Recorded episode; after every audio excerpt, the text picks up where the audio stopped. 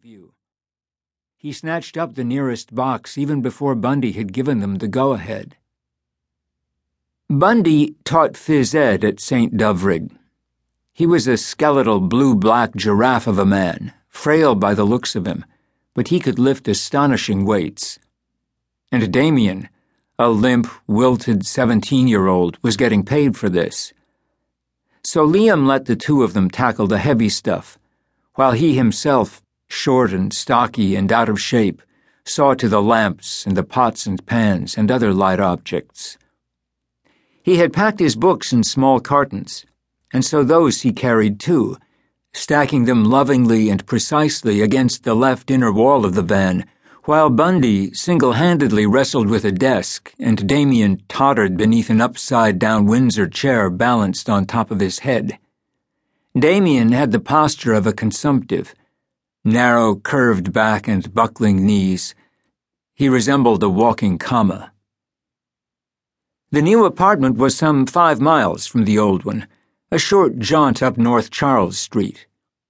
Once the van was loaded, Liam led the way in his car. He had assumed that Damien, who was below the legal age for driving a rental, would ride shotgun in the van with Bundy, but instead he slid in next to Liam and sat in a jittery silence, chewing on a thumbnail and lurking behind a mane of lank black hair.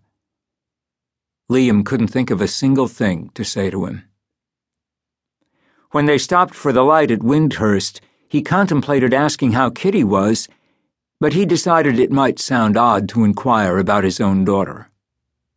Not until they were turning off Charles did either of them speak, and then it was Damien. Swingin' bumper sticker, he said. Since there were no cars ahead of them, Liam knew it had to be his own bumper sticker, Damien meant. Bumper sticker, it read, a witticism that no one before had ever seemed to appreciate. Why, thanks, he said, and then, feeling encouraged, I also have a t shirt that says t shirt. Damien stopped chewing his thumbnail and gaped at him. Liam said, Heh heh, in a helpful tone of voice, but still it seemed that Damien didn't get it. The complex Liam was moving to sat opposite a small shopping mall. It consisted of several two story buildings, flat faced and beige and bland, placed at angles to each other, under tall, spindly pines. Liam had worried about privacy, seeing the network of paths between buildings and the flanks of wide, staring windows. But during the whole unloading process, they didn't run into a single neighbor. The carpeting of brown pine needles muffled their voices and the wind in the trees above them made an eerily steady whispering sound. Cool, Damien said, presumably meaning the sound, since he had his face tipped upward as he spoke. He was under the Windsor chair again. It loomed like an oversized bonnet above his forehead. Liam's unit was on the ground floor.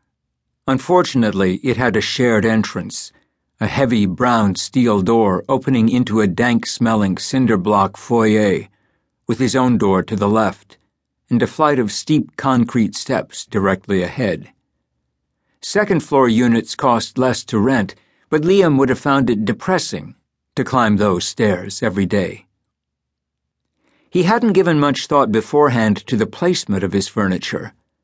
Bundy set things down any old where, but Damien proved unexpectedly finicky, shoving Liam's bed first one way and then another in search of the best view. Like, you got to see out of the window first thing when you open your eyes, he said. Or how will you know what kind of weather it is? The bed was digging tracks across the carpet, and Liam just wanted to leave it where it stood. What did he care what kind of weather it was? When Damien started in on the desk, it had to be positioned where sunlight wouldn't reflect off the computer screen, he said. Liam told him, Well, since I don't own a computer, where the desk is now will be fine. That about wraps things up, I guess. Don't own a computer? Damien echoed.